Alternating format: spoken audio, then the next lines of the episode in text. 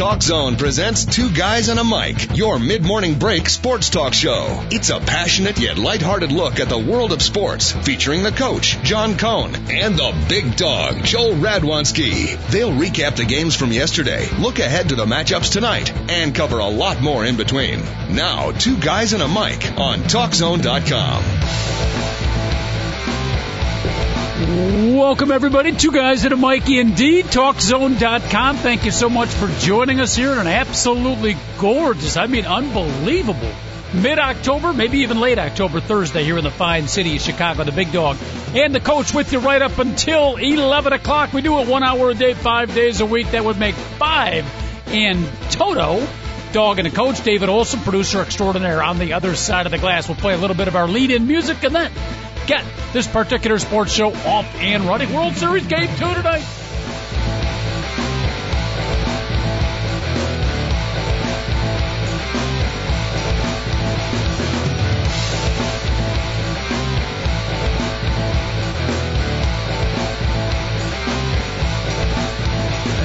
You very much again, producer extraordinaire David Olson on the other side of the glass, coach of the big dog with you up until 11 o'clock. World Series game two tonight. We got football Friday tomorrow, but we'll definitely do some sneaking and peeking at some of the football matchups coming up this weekend. Oklahoma hosting the Notre Dame Fighting Irish. That is your main entree. That is the meat, if not the potatoes of a big uh, football weekend. Should be outstanding. Couple of big Big Ten games as well. We got political notes going on. We got all kinds of stuff, David. Oh, we got Donald Trump, Gloria Allred, the Indiana senator to be, I believe. What's his last name? McCracken. I actually heard him recently. The one, the one who came out with the uh, controversial statement about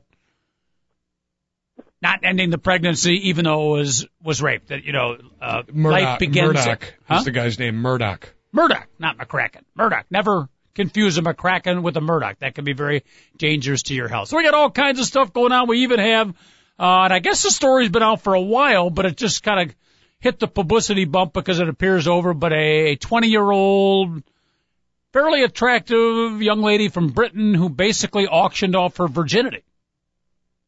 I think I got that story right. $780,000.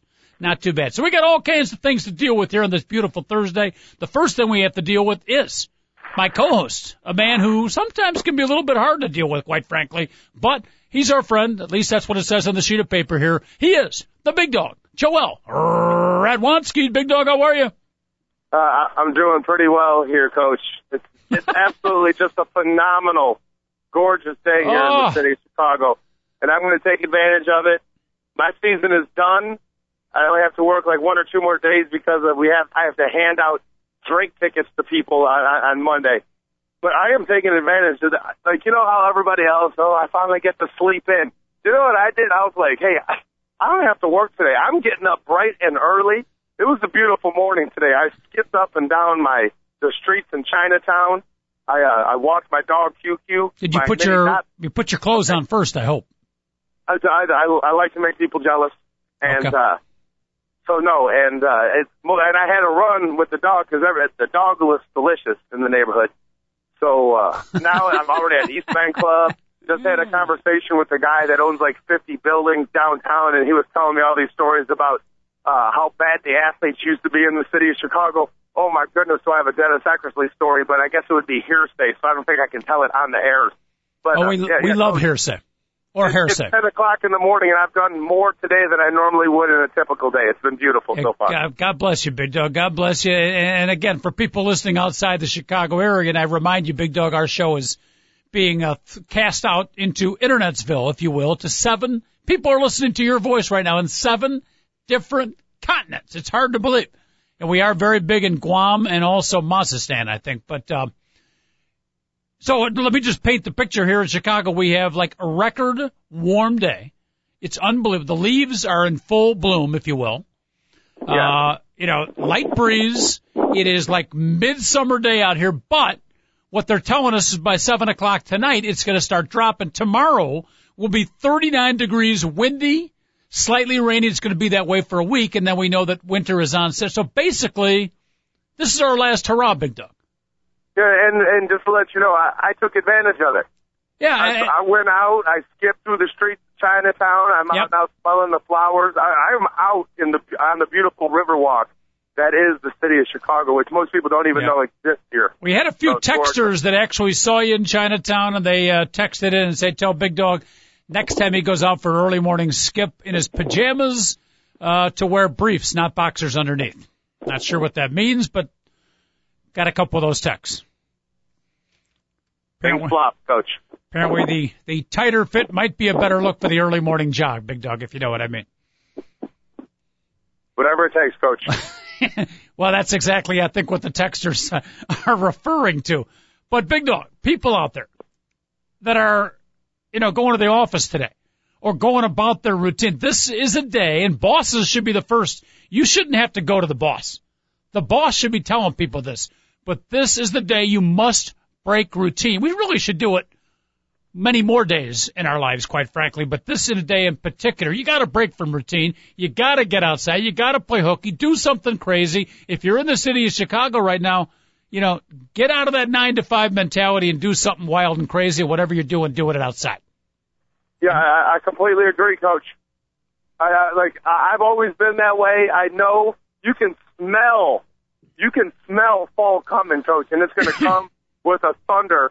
And trust me, everybody loves fall. Oh, the change of the colors, of the, it's beautiful. I can layer a little bit. And next thing you know, you know what comes right after fall, and that's the worst, most dark, dismal time about Yeah. that month and a half to two and a half months of where if it reaches 40 degrees, you think it's the nicest day in the freaking world. So you got to appreciate days that you get in the 70 and Yep. 80 degrees like yesterday. So Yeah. it was pretty cool. And, and today is unique because apparently in about you know seven hours, it's going to hit.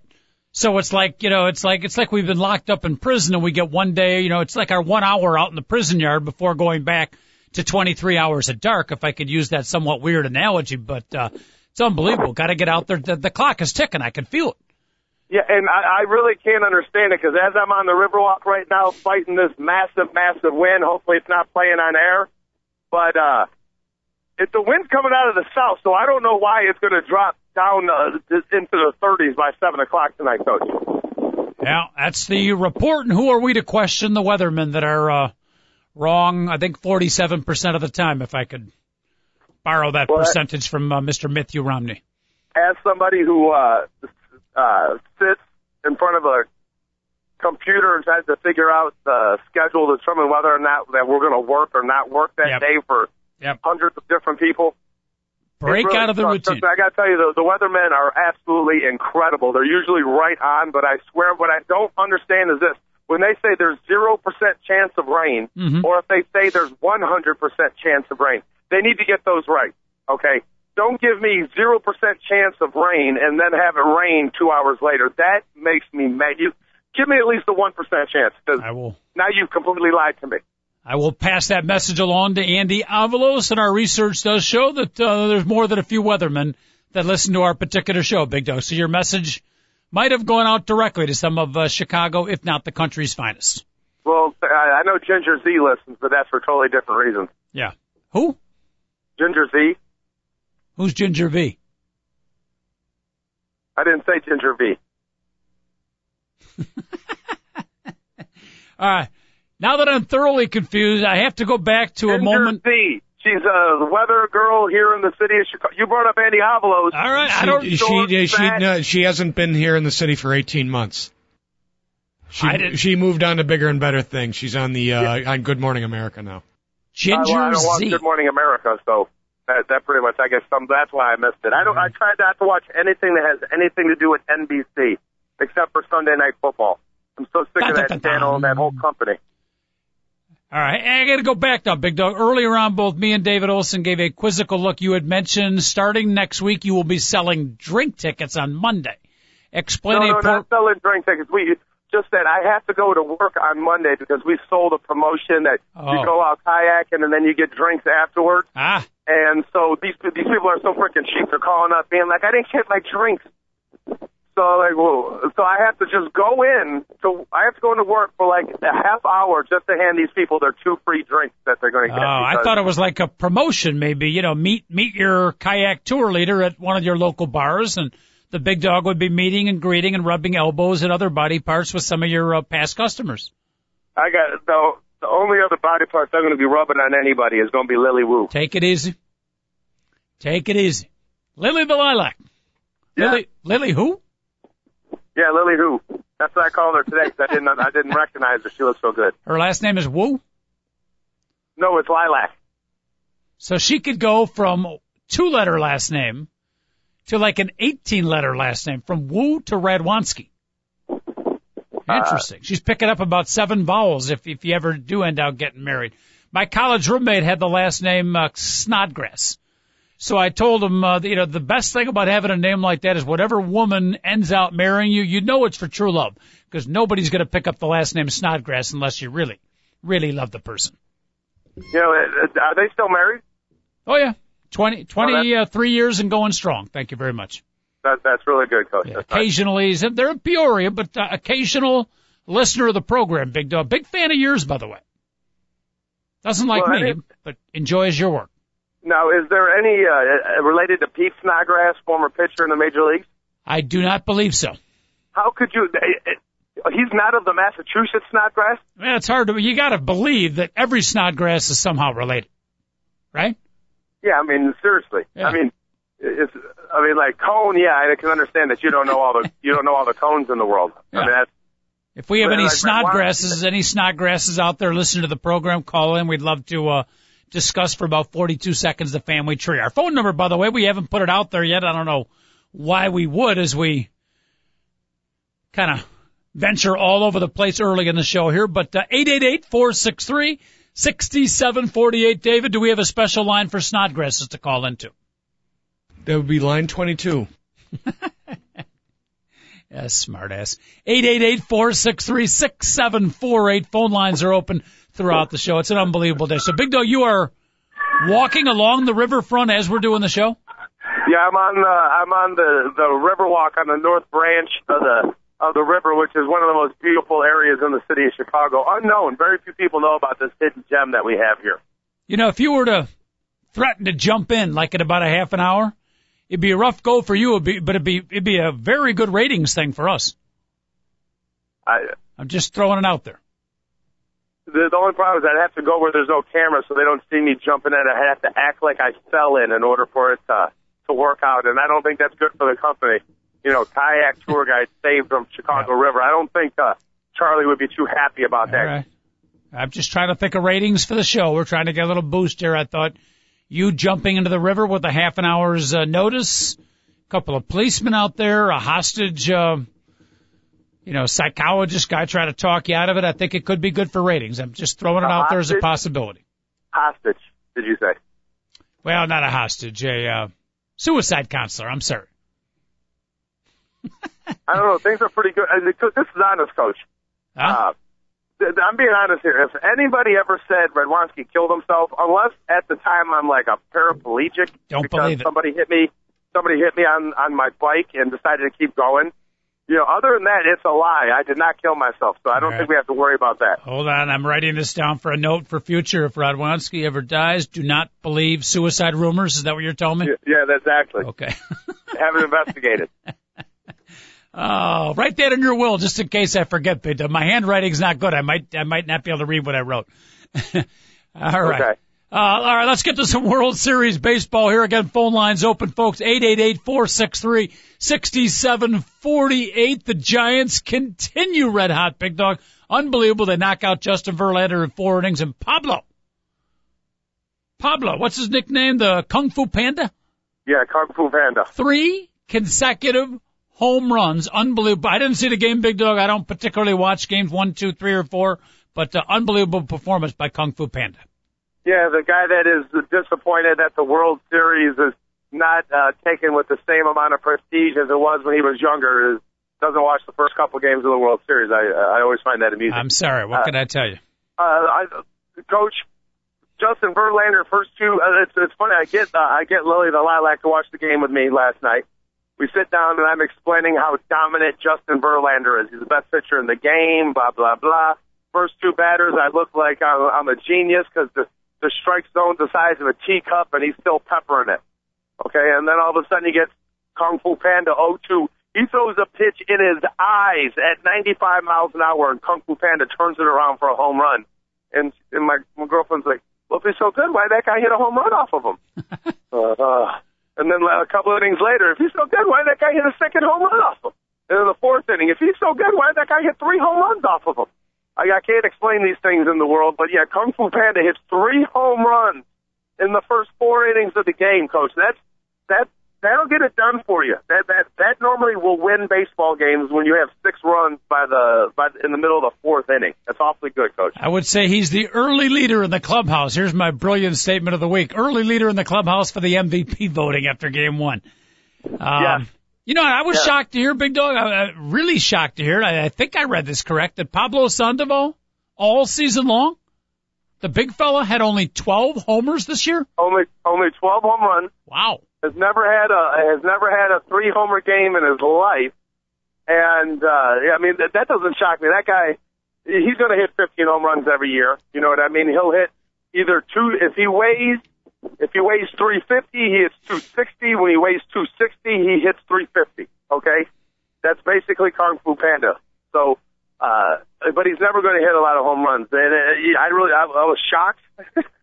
uh, but he, to turn around a Justin Verlander fastball that is in your eyes is almost impossible.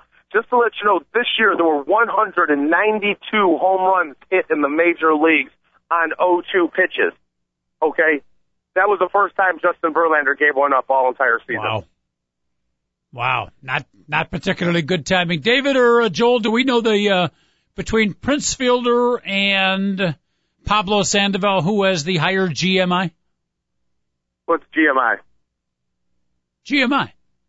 Gluteus mass index. Oh, that, that I'm gonna have to go. It's got to be. It's got to be Prince Fielder because he's a vegetarian. And vegetarian and that makes you that makes you fat and puffy. So I'm definitely going with It's Prince close. Fielder. Because Pablo, uh, I remember going to a Cubs game when they played the Giants, and we were on the third base side, pretty good seats. So I got up close and personal with the uh, the GMI of a Pablo Sandoval. That's a solid base, big dog. Just to let you, I don't know when did you go to those games because Sandoval has been on a weight loss program like since the end of last season. He's Okay. a lot smaller now than he was Ah. a year ago at this time. This was a couple of years ago. All right, so I I'm not aware of that. Yeah, two years ago in 2010, he or uh, 2009, he literally hit like 335, 19 homers, had an unreal season. Then they win the World Series, and the year he won the World Series, he was too fat to get out of the batter's box, coach. they would pinch one backup catchers for him. Uh-huh. I mean, that's how slow and fat he was. I- I'm not making fun of it. It's true. The guy's a professional athlete, and he was eating his way out of baseball. You know, so and he finally decided, you know what? I'm a much better baseball player when I'm not fat. Oh, by the way, it's a contract here for Pablo Sandoval. Yeah. Twelve homers nice? though. Maybe maybe he needs to uh, put on a little weight with a, a guy like that should be hitting more than twelve homers. But what a Uh, phenomenal I don't know. He's got a line drive swing, coach.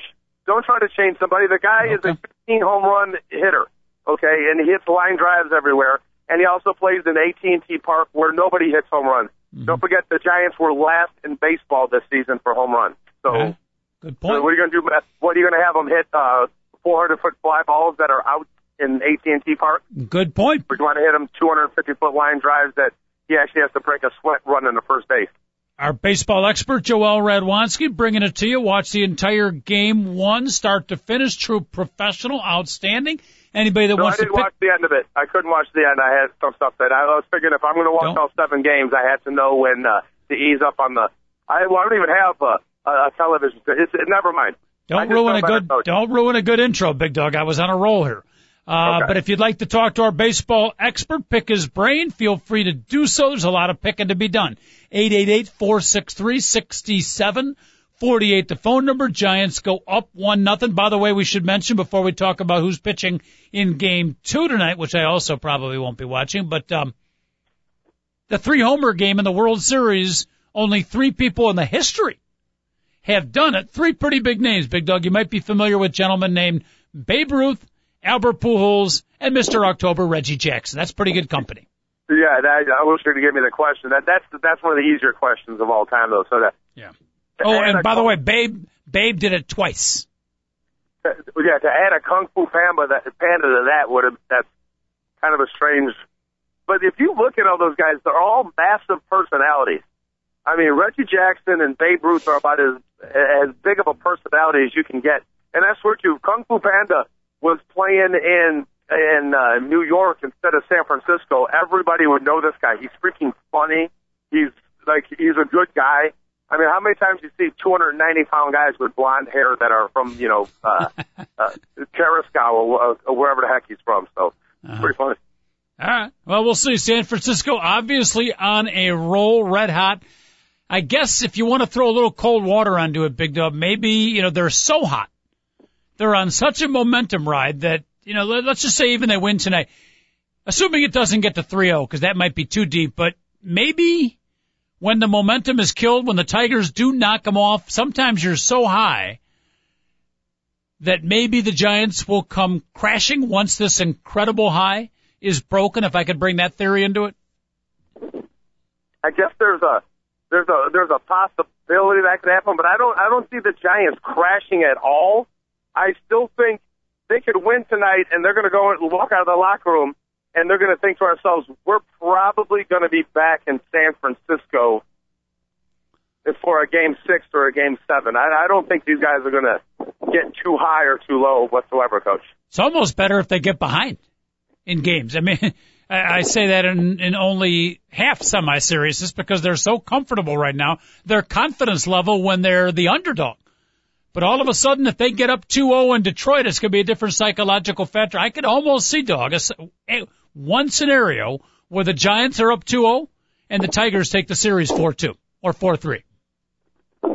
I, I do think it's going seven. I mean, so uh, that's why I, I didn't do the whole oh the the Tigers have to win this game uh, because Justin Verlander is starting, and normally, like uh, we remember, we were talking about that yesterday, where you know it, typically, you know, the, the the team with the absolute ace has to win their ball game in order to win the series. But I don't feel like Detroit has that, even though they do have the best pitcher in this series. I, I, I'm with you on that sense. I don't feel any like it's a must win for the Tigers tonight because they're down 0-1 and they already pitched Verlander. And, and I'm also like, you know, I don't think the, the the Giants are feeling like, you know, if we don't if we if we don't go up 2-0 and win both of our games at home, we don't have a chance to win this series. So uh, it, it, maybe if there's any series you don't have to watch the first couple games of it, it's, it's this one, Coach. Mm-hmm. Doug Fister, Madison Bumgarner, not exactly a couple of household names, but the pitching matchup for game two, Madison Bumgarner for the Giants going up against Doug Fister. Is there the silent P in the Fister or is it spelled with an F, Big Doug? No, there is no silent Thank goodness. P in the, in the Fister. All right. Yeah, Which is rare, by the way, because most he, Fisters, most Fisters, matter of fact, every Fister I've ever seen, and you know me, I have a, an aversion to this, the dreaded silent letter, but that's the first Fister, Doug Fister, that I can ever remember that was spelled F-I-S-T-E-R. Maybe he just got rid of the P. You know, it, I, I feel bad because the other day I was working out at East Bank and I met one of the Pritzkers, and I'm yep. like, "Are you a Pritzker with an F?" and he's like, "No, I'm not a Fister with a P." And the guy walked away from me. So I don't think I'll I, I don't think I would have been able to personal train that guy uh, for 150 bucks an hour. Too bad. That's a potential source you could have tapped into, Big Dog. A lot of, a lot of, a lot of change in the pocket there. You, you might have messed up on. Please don't say tapped into in the Pritzker family because that's that's basically how all the women have got into the family. Yeah. I hear you. Uh, uh, instead of getting into that, tell us about the pitching. I don't know a whole lot. Most fans don't. Fister, Bumgarner, any advantage here? A couple of untested, uh, at this level anyways, untested, but pretty good pitchers. I wouldn't call Madison Bumgarner untested because he was the hero of the 2010 World Series. So I, Madison Bumgarner was the guy that the the Giants decided to put on their 40 man roster like August 31st of 2010. I'm not kidding. It was like that late, and they were like, you know what, this kid's pretty good, and we need another pitcher for the playoffs. And in the 2010 playoffs, he was their best pitcher, not Lincecum, not Cain. It was Madison Bumgarner. And then Bumgarner has been decent the last two years. And now it's the playoffs again, and Bumgarner has been awesome again. So uh, this is one of those guys that definitely raises up in the playoffs. And, and Doug Fister is this. Doug Fister pitched for the Mariners for a couple of years. They have that massive ballpark, a pretty good defense, and he was bad. And I remember the Tigers traded for him, and I thought to myself, Comerica Park's a lot smaller. Their defense is horrible. Doug Fister's his career is going to end. I remember thinking that, like he's he's going to be exposed here. And next thing you know, he gets some run support with some, you know, instead of pitching for a team like the Mariners, who were the worst run scoring team in the in in baseball since 1981, the last uh, two seasons when Fisher was there. They end up, you know, he gets some run support. The guy ended up pitching unbelievable. Now, Doug Fister this season was one of the top 20 pitchers in the game of baseball. And I, the, the fact that that happened after so many years of him sucking in a pitcher's ballpark with a great defensive team coach is kind of shocking to me. And, and it goes to show that sometimes maybe run support and knowing you're going to get runs from your offense is more important than the park you pitch in or the players that are catching the ball behind you. All right. So a pitching matchup sounds, it almost sounds like you're giving a little, little even Steven between the two of them.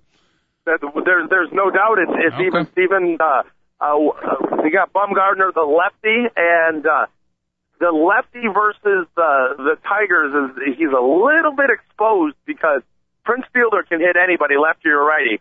And Delmon Young pounds left-handed pitching. And Delmon Young right now is as hot as anybody in either one of the lineups, and I'm even including Pablo Sandoval, who had three homers last night. So yeah. uh, the problem uh, is uh, they got to put Delmon Young out in the field, and that could be an issue. Uh, coach, Alfonso Soriano has been called by the Tigers, and he's coming in to give uh, fielding advice uh, yeah. to Delmon Young yeah. in left field. And that's a, that's an avenue that's been analyzed before, but you and me haven't brought it up on this show. But of course, the uh, designated hitter rule, uh, you never know where the advantage lies, but the American League has to adapt to the National League, of course, in the home games, and then uh, for the middle three games at Detroit San Francisco will have to adapt. Sometimes I think it's an advantage for the National League team because all of a sudden you go to the other park and you get to put an extra hitter into your lineup. Psychologically, that can help. Yeah, you know, it's I, I totally agree. It's an advantage to the National League, and don't forget that. Uh, let's face it. Let, let's face it. When Justin Verlander is batting for the for the Detroit Tigers, everybody that's a Michigander and a Tiger fan is crossing their fingers. They don't even, they don't care if he strikes out, hits into a double play. They just say, "Please don't hurt yourself. Please don't hurt yourself." you know what I mean? And then and then like uh, Barry Zito comes up against Justin Verlander, and you're like, "Hey, make a little contact, Barry. Maybe you can uh, maybe you can get a hit." Well, yeah. You, Barry Zito makes a little contact against Justin Verlander, and he gets an RBI single off of the best pitcher in the game of baseball. I don't think Verlander. I don't know, how many Tiger pitchers are going to get a hit? it's been proven that American League pitchers in the mm-hmm. World Series since the DH never get any hits, coach. Mm-hmm. It's so. uh On the other hand, it is, it's a huge advantage for the National League. Let's, let's, let's as a I'm a National League fan. I'm a Cub fan, and I usually at this year I'm rooting for the Tigers, but I usually root for the National League in the World Series unless it's the Cardinals in there. And uh it, let's face it, it's an advantage for the National League, uh, the whole DH situation when it comes to the World Series. Well, as we reverse the curse here, and I'll play devil's advocate, um, there's another angle to look at it, Big Dog, and that is from the aspect of the pitchers. The American League pitchers are used to the nine hitter lineup. The National League pitchers all season long, and for some of these guys throughout their careers, have had that you don't want to rest against the opposing team's pitcher, but there clearly is that psychological, the nine spot is an easy out and it kind of helps you as a pitcher now. And again, I'm just playing devil's advocate. Uh, you know, now psychologically they don't have that. They got to face nine good hitters, so there's a little disadvantage maybe for the National League pitchers. Just, yeah, just throwing it out there. Yeah, yeah. You have to bring up the the other side of it. That is the pro side to the American yes. League. The other pro side is uh, to the American League is um, you have uh, in terms of the actual DH. You have a National League guy that's not used to sitting around in between innings yep. and going up and batting four times. Okay, that's that's. I, I think the psychological deal with the pitchers are is much more of an advantage than the one that we're talking about just there. Mm-hmm. Dylan, is this like in the National League park? the American League has a pinch hitter on their bench that's used to sitting on the bench all day and just batting every once in a while. And all of a sudden you have a guy that's probably paid, the DH is one of the highest paid positions in all of baseball, coach. You've got a guy sitting on your lineup that probably hit 280 with 25 home runs, and he's used to sitting on the bench and swinging every once in a while. So it goes both ways. But uh, when you look at all the different factors, the National League has a slight advantage in the DH pitching situation uh, in the World Series normally. I would have to we got a fired up Joe Radwanski today, walking along the river walk as he waxes poetic on the World Series here in the Two Guys in a Mic Show, TalkZone.com. 888-463-6748, the phone number if you want to check in, talk a little baseball with us, or as we switch angles. And again, tomorrow's our football Friday where we get down and dirty a little bit, but we'll sneak peek at today a little bit, dog. I know, uh, you know, you love talking football, and, and again, you want to check in on the football uh, talk, uh, feel free to do so. 888-463-6748. There's a really, really good slate of college football games this weekend. We already talked about Oklahoma hosting Notre Dame. I think you got what, Florida, Georgia, uh, Kansas State taking on Texas Tech. We talked about a couple of big Big Ten games. Ohio State at Happy Valley, suddenly a big game. And what's the other one? Michigan, Nebraska? Yeah, Michigan goes out to Nebraska. That's so. So it's going to be a, uh, you know, we've had some good Saturdays. This might be the best Saturday of college football yet. Uh, the Pac-12 has a couple decent matchups too this weekend that uh, that might interest some people. It's it's not Stanford, Oregon, or USC, you know, in, in those, but there's there's a couple good matchups out on the West Coast. And and Oregon, you know, that that's uh, they're playing somebody tough this weekend. No, Do they continue no, to no, blow no. people? No, they're not. Oregon's playing one and six Colorado. Oh, never mind, never mind. They're going to win that game. They'll score 70 that game. This is the Colorado is the worst Colorado Colorado team that Wow. I've ever seen. What They're the happened to the Colorado Buffaloes, who used to be a pretty good football program? They have, uh, I think they're consulting the same football strategists as the fight, Illinois Fighting Illini are. Uh, the Colorado won the national championship in 1990. Yep. They they they contended for the national championship a couple times, Big 12 championships a couple times, and now they're like legitimately, coach. I can't see them winning another conference game the rest of the season. I didn't realize that's who they're playing. So maybe it's USC playing somebody tough. There's whatever. There's one good game out in the Pac-12, but how does Oregon beat everybody by 50 every week? And every week they're one rung lower on the BCS rankings. Have you noticed that? Yeah. They've, they've dropped to number four after winning, uh, by 50 points their last two games. Yeah, It's like how, how does that? And, I- but let, let, but what is more impressive? Is it more impressive to go on the road and beat Arizona State uh, 41-10? I think that was the final. It was right in there. It, it wasn't a 50-point win, but it was beating a decent Arizona State team by a lot. Or is it like barely eking out a win versus an SEC opponent? At home? Yeah. You know, it's like Yeah, it's I- close. I, I think Oregon's getting screwed the short end of the stick out here. That I, I, I'm sick of everybody. The SEC is the best conference coach. I'm not going to argue that. I'm not an idiot. But people act like it's the SEC, like the 12th team in the SEC would win every other conference in America. You know, like it's that good. It's not that different. And if you don't believe me, watch the NFL draft. When everybody, when I when I talk about this Big 12, Big 10, Pac Pac-12, they're all equally as represented as the players from the SEC. So I don't know. I'm getting. I, I am. I'll be the first one to admit, as someone who loves college football, the SEC is the best. But it, I, how people are overlooking Oregon right now is just dumb. Is it because all these guys that both go to bed before 8 p.m. on Saturday, or they or their wives force them to go out? Like you can't watch football all night. You have to take me out to dinner because you're going to watch pro football all day, and the next day. I mean, how could the how could people be sleeping on Oregon at this point? Coach? Yeah, I don't, when you're ranked fourth in the country, I don't know if people are sleeping But, on but them. they go from second now to third, and then Yeah. now fourth. They're slipping. My point is, they're going in the wrong direction when they're destroying Well, their opponents. I think I can speak for some of the voters out there. Actually, I can't, but I will. I will anyways, and say that it's really not so much an insult to Oregon. I think there's tremendous respect. What it is is it's a compliment to what Florida's done this season. It's a compliment to what Kansas State. So it's more about K State and Florida and Notre Dame than it is about any negative with Oregon. Okay, yeah, I, I, I, really hope so.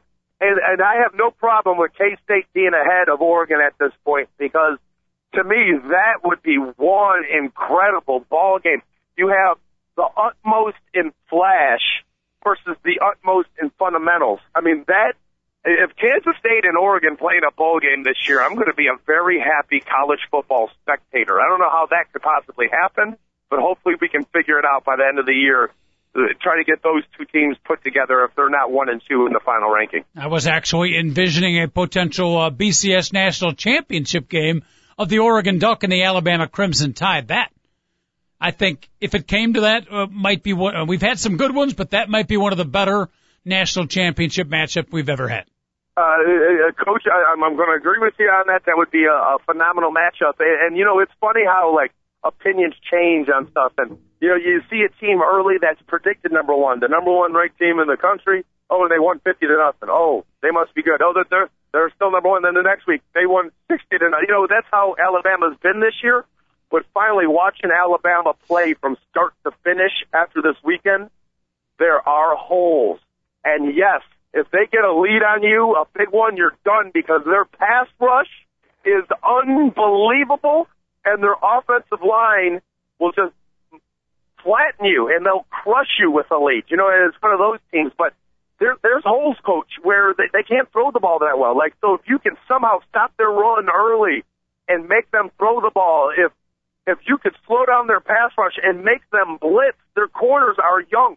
All of a sudden, out of nowhere, like it was three weeks ago, Alabama was going to go undefeated and nobody's going to touch them. They're still undefeated, but all of a sudden, at least me, I see a, ways that Alabama can be beaten as a team. And if there's anybody out there that can do it, it'll be Oregon, who, let's just face it, Oregon's going to be able to put 30 points on the board on anybody in the country, including uh, Alabama. Quick test for the big dog here. Quick test for you here. A little college football talk. Dog and the coach again tomorrow is a football Friday. We'll make our beat the schmoes football picks. Talk a lot of Bears and Carolina. Big dog has called that a must game. I may argue with you a little bit on that, but uh, the Tribune today lists their top six quarterbacks in college football Heisman candidates one linebacker and one running back. Obviously, the linebacker is easy, but uh, let's see how many of the six quarterbacks the dog can get and who. They only list one running back as a contender. Ladies and gentlemen, multiple choice test for Mr. Radwanski. Six this quarterbacks. Is not a great college football season for running backs, so uh, I'm going to have to say that they're, they're going with the Lacy kid from uh, from Alabama as their pick. Then it's Le'Veon Bell from Michigan State. Well, Marcus Lattimore can't be it because he had a horrible game. Nope. Again, well, that, then I could really care less who the running back is. Seriously, who- who- 132 attempts, 870 yards, 12 touchdowns. Oh, uh, Montee Ball from Wisconsin. No, because he started slow, but he's starting to come on. And it's Monty. They started to call him Monte Ball. I guess he wanted his name changed. He had a rough start to the season. The fans started him call Monty again, and all of a sudden he's in a hot streak. So it is M-O-N capital T-E-E if you're a Wisconsin fan. Monty Ball. No, it's the kid out of Oregon. I've never seen him. Ken- Oh, okay. The kid that took over for LaMichael James Yes. last year, and yes, his, this kid's from Compton. Kenjon Barner. Yeah, and and uh, the, here, here's the only thing. Do you remember Rashaan Salaam at, at Colorado, Who who basically would just get Yep. the ball and no one would be around him and he would run? I mean, that's all. They, the guy is he's a he's a sprinter playing college football. He's not really a Heisman candidate. Okay. I would not put him as a Heisman candidate. Right, six Now, uh, six Mariota, quarterbacks. uh, you should be able to get five out of the six. The sixth I, I disagree with, but you should be able to get five out of the six. Here we go. Well, uh, Collin Klein is Bing. definitely Beep. that that that one is that one is, is an obvious Show's over at eleven o'clock. Keep going. Do they have McCarron of uh, That's of Alabama? on there? that's the one I didn't think you'd get. AJ McCarron from Alabama. Shocker. That's two. You should be able to get six for six here. You got you got Mariota of uh, Oregon. No. You, why, why wouldn't he be there? He's having a better year than McCarron is. Don't yell at me. Talk to the Tribune. Well, you're the yeah, well, you're the one. You, you, you're doing all that stuff to me. You're you're the one who brought it up. That is wrong because that is probably he's having the best year of any quarterback in the country outside of Collin Klein. You got Barkley out at USC. Yep. Everybody everybody knows about him. And then uh, for a Heisman candidate, nobody Well, else is really. Don't don't say Driskel of Florida is in the Heisman Well, you're, consideration. you're missing two obvious ones here still. Two obvious ones. Yeah, ones we've talked about because they they're almost the, they've been the two leaders in, in the Heisman. Oh, Geno Smith. Thank you. Well, Collin Klein is the leader now, right? Yes. Okay, so I'm missing one more. Well, you're missing one that could be a little bit tricky, but you're missing one obvious one. He just got injured and he plays in the Big Ten and he's a sophomore. Oh, uh, Braxton Miller. Yeah. I, I brought him up. I brought him like weeks ago. Right. Driskel from Florida isn't one of them. Nope. And Florida Oh, okay, State's that- EJ Manuel is not one of them either. By the way, Florida State this week, Saturday, takes on Duke. Not basketball, folks, football, and it's going to be a good game. The Dukies are six and two, big dog, for the first time in recent memory. Florida State, EJ Manuel and the boys taking on Duke could be an interesting game to watch. Who was the head football coach of Duke University the last time they won Oh boy. the ACC conference Wow. In football. in football? Yes, in football. I know David other- David Cutcliffe is their coach now, right? Yes, that's a good call, coach. I'm glad you remembered Yeah. They, rec- yes, Uh, uh, boy, I wouldn't even. Whew, the last you know the name. I do. One of the most famous names currently in college football. Wow, all right, this is a good trivia question here. Last time, oh Spurrier. Yeah. Yeah. Steve Spurrier. People forget. Steve Spurrier was able to do the fun and gun at uh, at Duke, and they actually got a share of the ACC championship. And then he went to Florida after that, right? Yes, he went to Florida, and then basically instead of taking two-star players and turning them into a passing attack, he took five-star players and actually had a defense. And instead of beating people 48 to 46, he was beating them 48 to six. And Duke football proceeded to go through two rough decades of of, uh, of playing. Yes, the three. Yeah.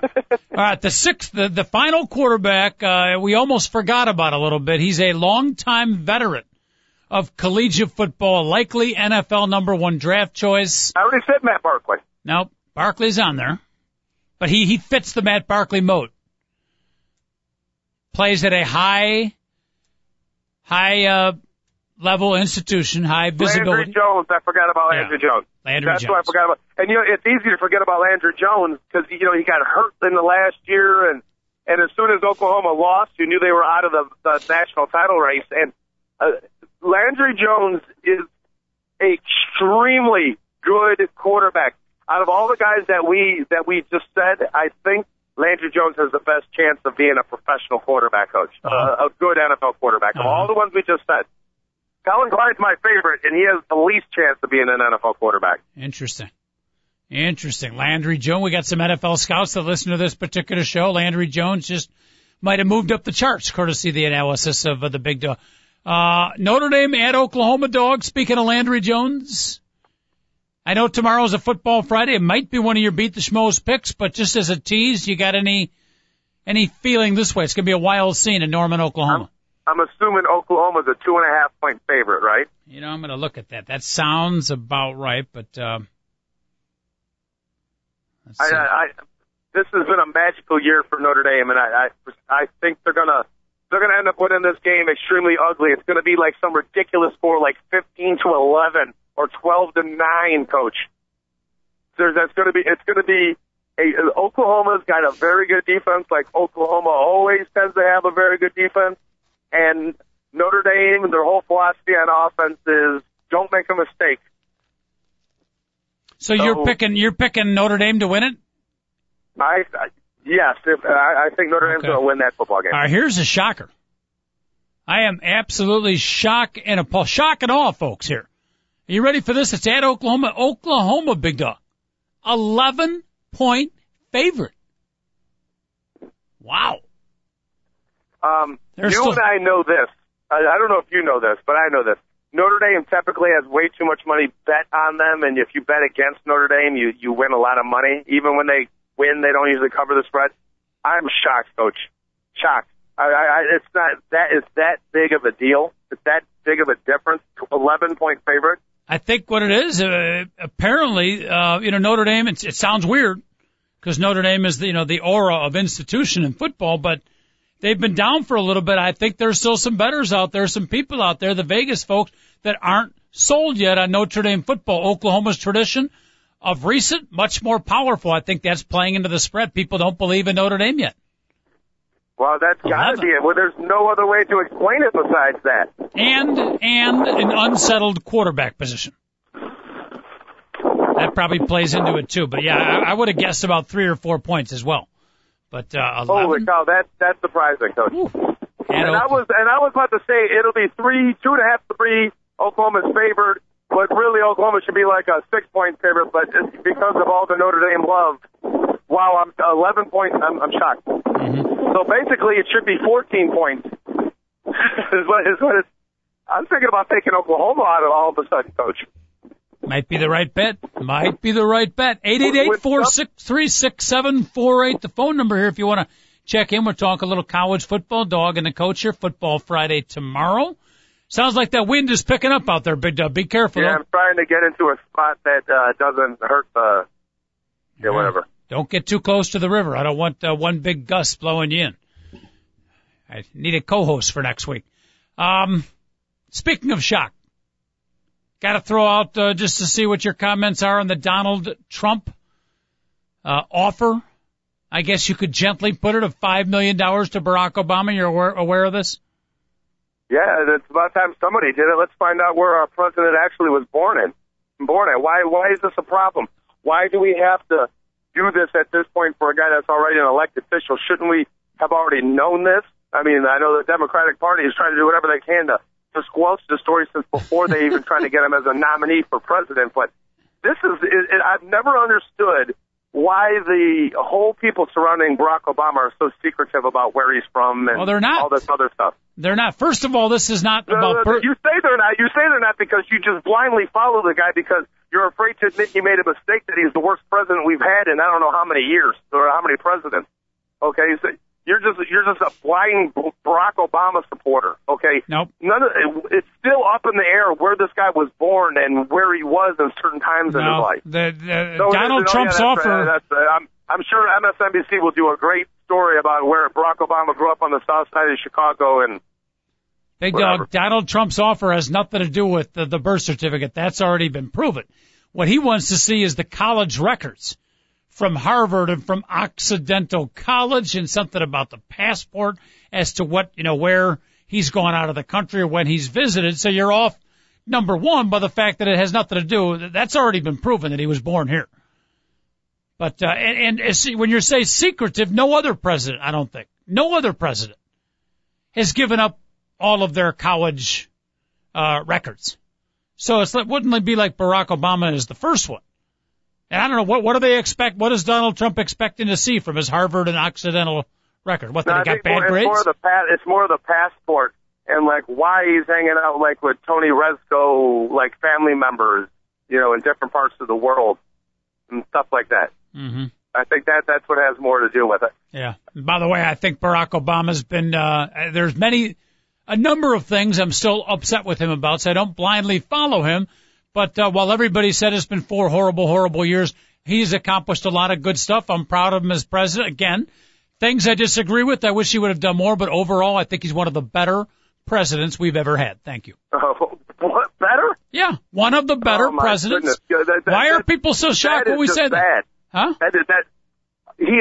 If if you notice, there have been more laws added to take away from our freedom over the last four years, and even during the the, the Bush administration. This country is going towards like. Uh, it, I, far too many things have been passed where government is more into our lives. Wish I had the George. And over the last four years, it's just more. Oh, guess what? They're telling us more stuff what to do, and and we have uh, now we have in the future when Yeah. uh, people are deciding what we need to do, uh, whether or not we should add more government. They'll, they'll refer back to 2012 when they said it was okay that uh, uh, basically socialized medicine was passed. Yeah. And, uh, something else socialized will be I got- passed. I got my thumb it and forefinger to- adding and adding and adding on. Got Why my- can't we just have a president that comes out and says, you know what, uh, I, it's the government. It's not the government's job to do everything for everybody. So why don't we expect you to do it? Ah, Uh, Mitt. Romney I- won't do it either. All Mitt. Romney will show will do not as much as he should in that regard. I got my thumb and forefinger uh, rubbing together, Big Dog. I'm playing the small violin for you. I wish I had the whole obituary of George McGovern uh, after he passed away because it had one of his uh, quotes that he kind of lived by or little philosophies that he lived by. I don't can't remember the whole thing, but one of the major lines is it of of one of the purposes of government is to help the less fortunate. And a lot of these things that you're complaining about, oh, government control, is simply government. And I'm not saying government doesn't go too far. You've got a point. But Most Right. of these regulations are put in so that government helps to protect the less fortunate, the little guy, those without a voice, and that's exactly what it is meant to do, and that's Uh-huh. Okay. exactly what it should do. Okay, okay, so all right, Mr. Smarty Pants making fun of me with the whole world's smallest violin, then why has the amount of impoverished people increased dramatically over the last four years? Because because uh, Barack Obama is trying to build his constituency. Because the more dumb and poor people there are, the more Oh. people are probably more likely because to vote we for had the greatest economic downturn That's since the the great Great Depression four years ago. That's and- why. And, and what does That's he do? why. And what does he do? Uh, I'll say, thank you very much. So we have the second voice that comes in and always, you know, so you can always. Oh. Did the phone go out or did he hang up on us? He hung up. He hung up? He hung up. Wow. That's the first time he's ever done that. That was an intentional hang up. Holy mackerel. Come on, folks. We got to talk politics without, uh, without getting that upset. Open discussion. Little open discussion. The dog. Off the lines. Hard to believe. Eh. Come on. Why can't we all just It's it, it's a ridiculous assertion to say that there are more people in poverty. Yeah, well, that's what the uh, Republicans are saying. because of his policies. Right. It's just it's. Oh, yeah. It's, it's I mean- not true. Yeah, to say to say, I mean, it is true that more people are on it, and we can we can break down the reasons. But to say any Republican, anybody that says Barack Obama and his crew purposely, purposely want people on food stamps and purposely to get more poor and not be educated so that they're going to get more votes, that I would take a strong affront to. Big dog, I was worried you hung up on us. If anybody, when any, whenever I hear all you liberals, I like how you always have the voice from God always coming in, though, is to get your the opinion and so you get the last word. I, I, it's flat out. If the economy was so bad and it was all uh, Bush's fault, and I, by the way, I, I do will back that, but you guys never. I don't want to go and start with that because I'm not a Bush fan either. If, it, if the economy was so bad, then why is he trying to force socialized medicine down our throats? If it was so bad, why didn't he do something about it? No, increased deficits, and it gets worse and worse. So, uh, I'm just, you can't use that. You guys, all you liberals use that, but you can't, okay? Because if it really mattered, maybe he would have done something about it, but no, it's, let's shove socialized medicine down. Let's make sure all the stuff that has nothing to do with our economy, let's focus on that stuff. If he was such a great president and was so good for the economy and everybody and the poor people, maybe unemployment would have been dropped below 8% up until last month. Why would we have to have four different quanti- quanti- uh, quantitative easings over the last three years to decrease the value of money? Uh, why? Okay, every time it's before uh, one of the elections to make sure that the economy doesn't look that bad right before election. I guarantee you probably it's just it's just ridiculous. You guys can't say anymore that the economy was bad when he came in because it's been four years now. Yeah. Well, but you can't. It wouldn't have mattered who the president was. When you hit a downturn like that, big dog, the economy's going to go bad. Okay, so the point is, if he was such a good president, why is he focusing on socialized medicine at that That's point? that's that's the part I don't understand. Why is passing a national health care? What does that have to do? Okay, no, but hold on, hold on. I I said the fact that how bad the economy's been for four years. And Right. That, uh, and then you guys were like, well, it was bad when he got there. Well. It's been No, no, four no. Big Dog, Big Dog, the one point- the point was- he was the one that hold on, hold on. There- There's two of you and one of me, and it's always like that. I'm sick of that bullshit. Okay, it's always I say something. No, I just looked this up, and it's wrong. I don't have that. Okay, you you guys have that. It's always two against one constantly. Go ahead, David. Oh, The point, the, the, the, the point was, it wasn't that, the point was that there's so many people on government benefits due to the fact of, uh, of the economic downturn. That's why. Not because his policies are putting them there. That's the, that's the point. and why does passing a national health care is that? Why is that? So it is. Uh, uh, one day, maybe you you're never going to understand. Okay, you're never going to understand. This is not to help poor people. It's to make sure that people who got Barack Obama elected, okay, will be now in control of where money goes when people are sick. I, I know, I know Wow. you guys are all fooled by him smiling and waving and saying things like hope and change, but you know what? Billionaires got him elected. and billionaires are keeping him in office, and he's beholden to those people. He could care less about the less than unfortunate. And the less than unfortunate love him because he smiles and he's a down to earth president and he always says the right thing and he knows who's in the World Now, Series you- and all this other stuff. But in the whole scheme of the thing, oh, whenever all this stuff is passed and people are like, oh, it's it's socialized Medicare, it's better for everybody. No, it's not. It's going to give people less choices. It's going to it's going to give people a lot other different stuff. I think if you look at policies and what programs they support, you will see that the policies and the programs they support, Barack Obama's policies and programs he support are more favorable to middle class and lower class than the policies and programs supported by the Republicans. Period. Well, So- I'm not a Republican, so I, you don't don't even bring the Republicans up to me. Yeah. Okay. You going to vote libertarian, by the way? Um, uh, across the board, except for Is that uh, Jill Stein? Is she no, the liber- across the board except for president? Because uh, on the day of the election, since I don't have to bring my, uh, since I don't have to actually bring a license or identification, I'm actually going to go around to the different neighborhoods in the city of Chicago, and I'm going to vote for Mitt Romney as many times as I, I'm going to go to Chinatown, and when that does, okay, who are you? I'm going to say I'm Lee Kim. Uh, Lee Kim. Yeah, I'm Lee Kim. I live on 25th Street. Okay, here, Mr. Kim. Okay, and then You I'm going to go down the street. I'm going to say I'm Javier Vasquez. You don't look like Javier Vasquez. What do you expect me to show my ID? No, we don't, Mr. Vasquez. And I'm going to. That's going to go around. I'm going to. So I'm going to actually sway Illinois. Thank goodness that we don't have to show our IDs anymore because you know you have to show your ID to buy cigarettes, uh, driver's license. I mean, drive, what everything. Whether you want to get liquor, but if you have to vote in America, you don't have to show your ID. So I'm going to. Just in Illinois, I'm going to vote for Mitt Romney. All right, ladies and gentlemen, we have run out of time. Big Dog gets the last word here. Uh, Dog, tomorrow's a football Friday, my friend. Get those beat the schmoes football pick. We didn't talk any pro football. We got to break down the Bear and the Panther. Uh, pretty good game coming up at 12 o'clock Sunday. So football Friday tomorrow, all right? Uh, by the way, nobody seemed to notice that Barack Obama's passed a law that said in times of emergency that the government can confiscate anybody's, any personal man, any private property in America. Nobody seemed to notice that, though. Boy. Okay. Have a nice day, everybody. Oh, goodness. All right. On that note, on that note, we end yet another award winning show here in the two guys in a MikeTalkZone.com. We'll do it again tomorrow at 10 o'clock. You never know what you get out of the big dog. It's part of the beauty, part of the excitement of this particular show. Have a great day, everybody. If you're in Chicago, enjoy this last, not even a full day. It's going to turn ugly tonight.